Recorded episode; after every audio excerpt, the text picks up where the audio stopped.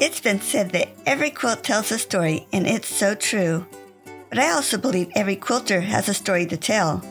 I wanted to hear about the people behind these wonderful quilts and thought you'd enjoy hearing about their lives also. Welcome to A Quilter's Life. I have the best sisters who encourage me in my podcasting and my quilting. My sister saw a Facebook post that her friend Nancy had an aunt that was a quilter. I'm so happy that we all connected, and I had the privilege to interview Joan Zackey Hornberger.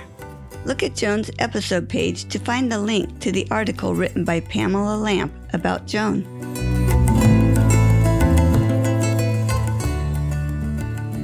Joan, thank you so much for joining us on A Quilter's Life. Thank you.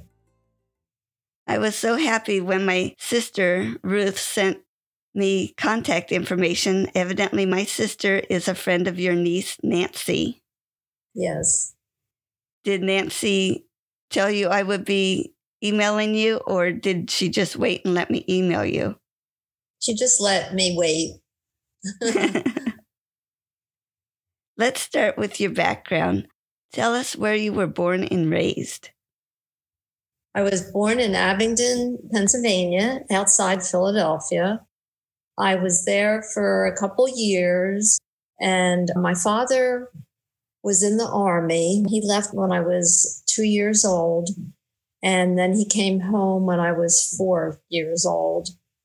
And there were not many jobs for those returning from World War II.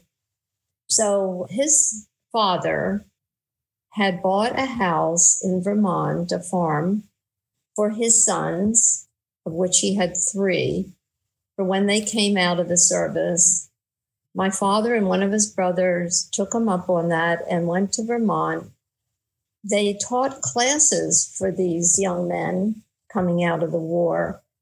And so for five years, we lived on a farm, and it was a wonderful time in my life. A farm in Vermont. Wow. I'm picturing that was a beautiful place to be. Yes, it certainly was. And we had 50 head of dairy cows. We had pigs, chickens, horses, two horses, work horses they were. Was it your job to feed the chickens? Yes, it was actually. That is one of my jobs. And we had a big garden, about a half an acre. And we, as children, my brother and I had assignments.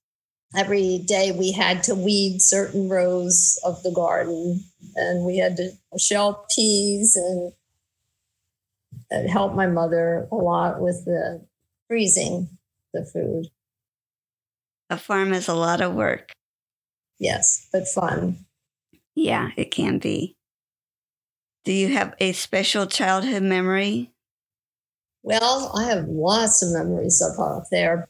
One is we eventually started tapping all the maple trees up in the woods for syrup, and we had a maple syrup business, very small, but it was a maple syrup business. And I remember riding on the back of a sleigh that contained a big container that we collected all the sap from the trees in. We emptied the buckets in there and the horses pulled the sleigh up the hill into the to forest. That was one really good memory. And then when we boil it down in the sugar house, we would get snow and pour the hot sap over the snow and eat it. Another memory was all the cows were named after women in the family. And when there was a calf born, it was named after me. So that was really special. I have a picture of me with my calf. Oh, how fun. Yes. There were just lots of good times. It's thinking making that treat with the snow, that must have been an original snow cone. I imagine, yes. Where did you go after Vermont? We came back down to Pennsylvania. the farm wasn't quite enough to support two families. And the education at that time where we lived wasn't that good. I went to a one room schoolhouse. There were 12 children in the schoolhouse, and they ranged from first grade to sixth grade. There were two other people in my grade. So I went there through third grade before coming back down to Pennsylvania, where my father had a different job. So we were in Pennsylvania until, well, for the whole time, all my growing up time, Southampton, Pennsylvania. That must have been such a change to go from a very small school like that to a larger school. How was that adjustment? It was very hard. And also the accent that I had from being in Vermont. Some of the words the other children couldn't understand me. The attire was different. We didn't wear dresses to school in Vermont. We wore jeans more or some kind of pants, especially in the winter. And it was hard because I went first to a school building that had several floors. And I remember once I got lost in the school. So it was a little scary, but I survived. Did the kids there help you adjust? Our first move was to my grandmother's house. Well, a house was being built for us in Southampton. So we were in Philadelphia with my grandmother. And there were a couple of friends I made, but there weren't too many that lived very close to me. But it was in the city and you walked home for lunch. And my grandmother loved watching the soap operas, and I would watch them with her when I came home at lunchtime. so I did okay, but it, when I got to Southampton, made lots of friends. So that was really good. Nice. What did you do after high school? Well, I ended up going to college, although I wasn't going to originally go right away. I was going to work first. My father suddenly died when I was a senior in high school. And that was very sad. In fact, I get emotional thinking about it now. We were very close he was a buyer for a company and there was a salesman that liked him a lot. And he knew that i did a lot of sewing. And his daughter was the assistant dean at drexel university at the time. And he encouraged me to go to drexel. They had a home economics department which was very well known. Evidently, we found out through this from Drexel that my grandfather had put seven children through college that were no relation to him. So that sort of paved my way, made my decision. So it was quite a decision I had to make, but it was really wonderful for me. So after I graduated from college, I taught at a high school in New Jersey. And I taught there for five years until I got married. and when I was pregnant with my daughter, I finished out that year and then I stopped teaching after was so it was five years that I taught. I didn't go back to it. It wasn't quite right for me. I mean, I loved it. I loved the kids a lot, but it was really stressful. so I didn't work then again until my daughter was 15 and my son was 12. And I went to work for a doctor that I could walk to. It was just a few blocks away from where we lived. And I loved that job. For some reason, it just, I loved all the details, the insurance. I wasn't a nurse. They did have me doing some things that to help out along those lines. but I enjoyed that a lot. I like greeting the patients and I liked all the insurance stuff that I took care of. so I found something I really liked to do. That can be pretty detailed work. And for you to keep it all straight, you must have been a good employee. I think I was. Yes, I love detail. So, yes, yes. In fact, my husband and I went on his sabbaticals. He taught at UVA, and we went on five sabbaticals. So I would have to leave my job. And so I told them, hire somebody else because you just never know. I'm not sure I'll come back. So they did hire somebody else. But while I was out there, I got a letter in the mail no computers, things like this. So I got a letter saying, please come back because the person they had hired had not worked out. So I agreed to go back and I stayed there for quite a while. I also worked for other doctors because I just was part time. But I knew that once we got the computer system in, I knew it real well. So, and a lot of other doctors had it. I did that for several years.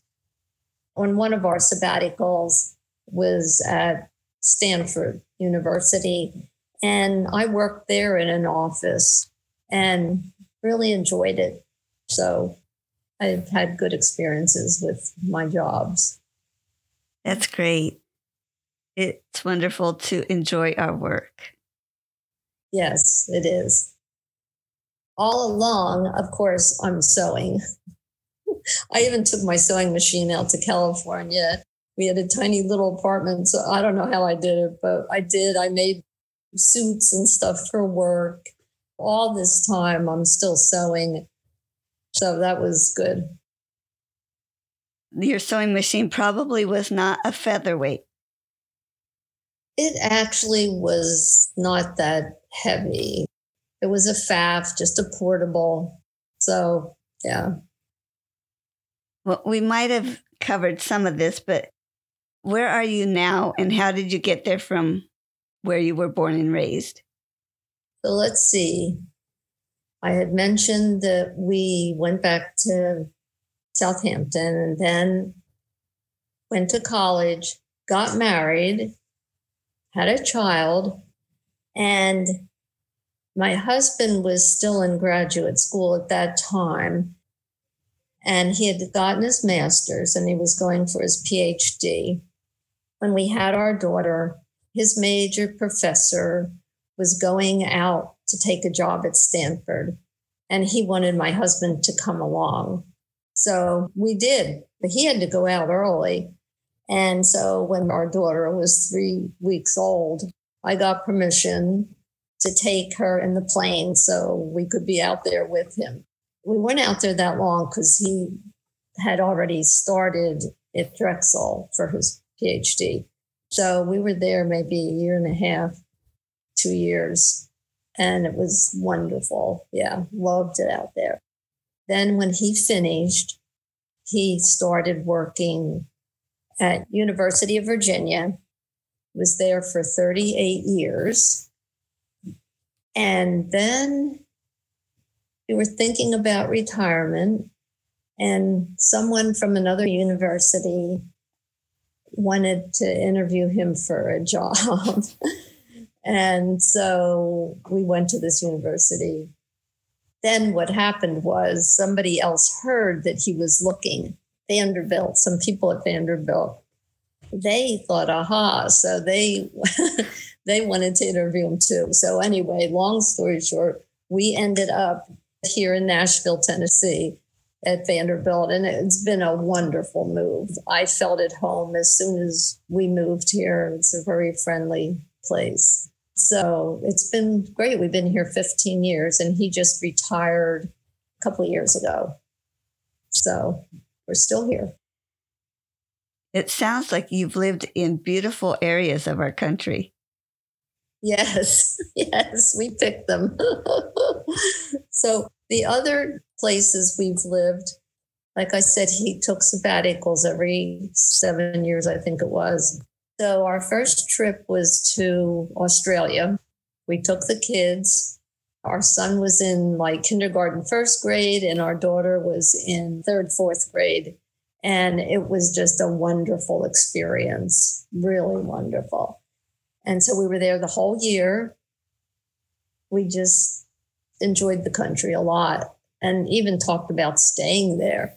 But, you know, family was so far away, we decided no, we would come back. And then the next one, we were in Lancaster, England. The children were in eighth grade and 11th grade. And that was a great experience too. The schools were so different, but it was just wonderful experience for the kids. Really great. After that, we stayed in the States. So our others were in Colorado and Berkeley, California. Yeah, so we were in California twice, once at Stanford, once at Berkeley, and then Colorado. And we enjoyed them all. So I think I can live almost anywhere. Where the family is, it's home. Yes, that's right. Is there anything else about your family you would like to share? We're a happy family. I have six grandchildren. My daughter has three. My son has three. My daughter's out on the West Coast. My son's in Virginia. We try to get together whenever we can. It's hard, but we do. Thank goodness for texting and all that. It makes it so much easier these days. Isn't it amazing? Mm-hmm. It is. If you could have an opportunity to tell your great, great, great grandchildren something about yourself, what would you like them to know? Well, I've just mentioned a lot about myself that they could maybe listen to sometime. If it's advice, I guess just try to do things that you enjoy doing and you'll be happy. It's sometimes not that easy to find things that you like, but keep trying. It's never too late. You can always change what you do if you find something that you really love to do. Mm-hmm. Besides quilting, are there other crafts that you do or have done in the past? Oh my goodness, yes, yes, lots. My mother taught me everything. She was a beautiful seamstress. I learned sewing on a treadle machine and had a hard time changing to an electric machine because of the speed, whereas the treadle machine you totally controlled with your feet. And so that was a, a, big change. But anyway, yes. Besides sewing, she taught me how to knit. I knit a lot. The year I was in England, I think I made 20 sweaters. They have wonderful shops there that have a lot of different yarns. I embroider, have done them crocheting. And then things that weren't related to that, I've made paper flowers and taught other people how to make them. And just a lot of I'm like crafty things. I used to make all sorts of Christmas decorations to give away at Christmas. I'd collect things that had pods, like milkweed pods, I would collect. And then I would put a decoration in it or paint it. And the same with walnut halves, the halves of a walnut shell. I would make little things and glue sequins on the edges and thin ribbon. I just did all sorts of stuff like that. so, yes. And now, actually, I've learned Zentangle. I've made greeting cards for people with Zentangle. I don't know if you're familiar with Zentangle. It's done with pens, with fine tipped black pens, and with fine designs. You can Google it and see what it is. Sounds interesting. Yes. How about other hobbies? I played tennis for years. I used to play every day. When I worked for the doctor I worked for, I said I would work, but I'd have to have Monday and Wednesday mornings off because they were my tennis day. so he obliged. and anyway, so I played a lot of tennis. I played until I was about 68 or 69. And then my body didn't like it too much, so I stopped. And there's, you know, there's other things. I learned how to play mahjong since I came here, and so I've done that a lot. And I do some volunteer work. I volunteer with the Vanderbilt Women's Club. We have several different opportunities to do that. Some places we go once a month, and sometimes we collect things that are needed in the community. So that's always gives you a good feeling. Well, the way you talked about the garden when you were growing up, I thought maybe gardening would be on your list.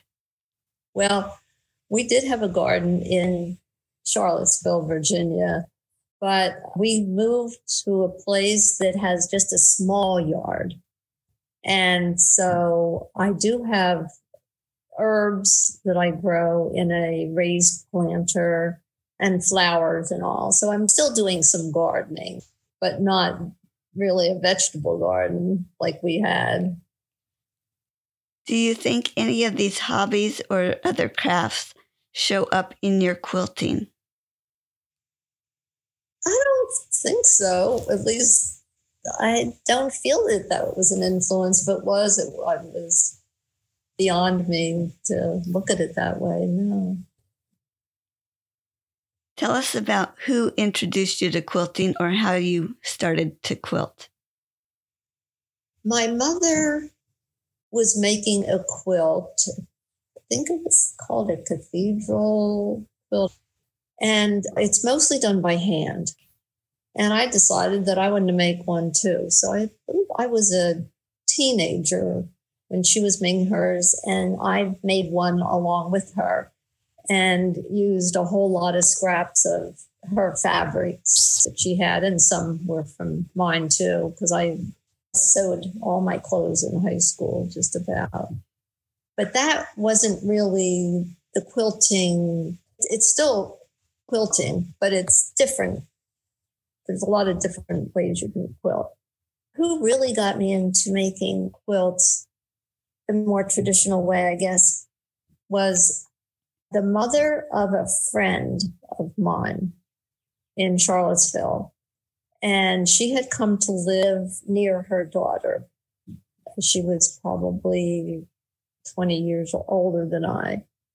So I learned a lot from her. And we used to go to fabric stores together and just had a grand time. And she helped me a lot with things. Plus, the people in the store were really, really nice. So she was the one that I guess really got me into it. I mean, I was older when I started quilting, really but I still enjoy it. I don't really make clothing that much anymore, but I used to make everything. I made wedding gowns to tents to luggage to coats to suits. I used to make everything. I used to try to always make gifts for people for Christmas because I just enjoyed that. So, smoking jackets one year for the men, things like that. Wow. So, yeah. Those were big projects. I was picturing little projects. Oh, yes. Whether it's a quilt that you made or someone else made, do you have a favorite quilt? I was thinking about that this morning. And I said to my husband, there's so many that I like. It's hard to pick out one that I like the best but I think a lot of the ones that I like are ones that had a lot of handwork in them and were different, and ones that I sort of made up myself. It's interesting because when I started, I would use patterns or kits from the stores. And then I had wanted to use up some of my fabrics and I just put some quilts together. It was my own design. And that was really rewarding. I mean, I have a hard time with creating things. You know, I would just sew together what people had already designed. And so it doesn't come easy to me, but it's really rewarding. So if anybody quilts and just uses other people's, you might think about trying something yourself. Because sometimes I don't even know how it's going to end up. I just sort of start with an idea and see how it's going to turn out. So a lot of those have turned out really well. Well, through the years, I'm sure you've gotten to use different quilting tools. Is there one that you're so happy that you have? So when the rotary cutter came to be, oh my gosh, I have to say that has to be one of the best inventions because it just makes everything so much easier. So that would be my favorite. It's a good one. It still amazes me how many steps we go through to make a quilt. So, what step do you like the best, or do you like each step along the way? Well, cutting out maybe is not as enjoyable as the sewing part, but I do enjoy all parts. And it's always so thrilling to finish a project. Just such a good feeling. So I don't have tops sitting around. I always finish my projects. So I have quite a few that are finished. Can you tell us about one of your worst quilting experiences? Well, I haven't had a really bad one, but not too long ago. I made this quilt, and it was after I had had some surgery, which I think wasn't a good idea. I don't think I was on my best. and it was one with curved pieces in it. And I did not get them to match up the way they were supposed to. And I thought, I'm just going to keep on sewing. And it's not a big quilt, it's a child's quilt or a baby quilt. And it's like, well, I'm just, you know, I'll just give it to somebody. Well, it's interesting because when it was all finished, even though it had many, many mistakes, it turned out really nice. If you just don't look at, you know, the parts that don't match. so it was like, oh, okay, it doesn't have to be perfect. But I was really disappointed in it at first. But then quilting doesn't have to be perfect to be nice, really, because I was always a perfectionist when I was learning sewing. And I drove my mother crazy because I would get all upset. I was basting, I was basting something and I didn't have all the stitches exactly even. And I was so upset. And it's like, I have totally gone the other way now. Figure at this age, I'm not going to worry about some little mistakes. so I've really loosened myself up to not have to be everything just perfect. I still want it to be right. But if there's mistake, I'm not going to worry about it. I'm laughing because not too long ago, I was so frustrated with something on the quilt that I was making. And I took it to my husband and said, Look. And then I went to try to find it and I couldn't find it to show him. That is the truth. That is the truth. Yes. There are so many things we can do with our time. Why do you think you keep quilting rather than spending your time doing something else? I just enjoyed the whole process. I think I love the fabric, love pick fabrics out. And I don't know, it's something I've done since I was 10 years old and just always have enjoyed it. Even like really intricate things, I've just enjoyed doing. So I guess it's just in me. And just like it was with my mother, you don't always choose what you're going to like, but it just comes upon you. And so I feel lucky, really, that I have something that I can go to if you know, if you're feeling a little down or something, you just go and start sewing something. So, yeah, it's in me. It really is a blessing, isn't it? Who do you usually make your quilts for? I've made a lot for family members, and I've made lots of baby quilts. My husband had a lot of graduate students who eventually had children, and I always send them. In fact, I just sent one off a couple weeks ago, a baby quilt. So made a lot of baby quilts.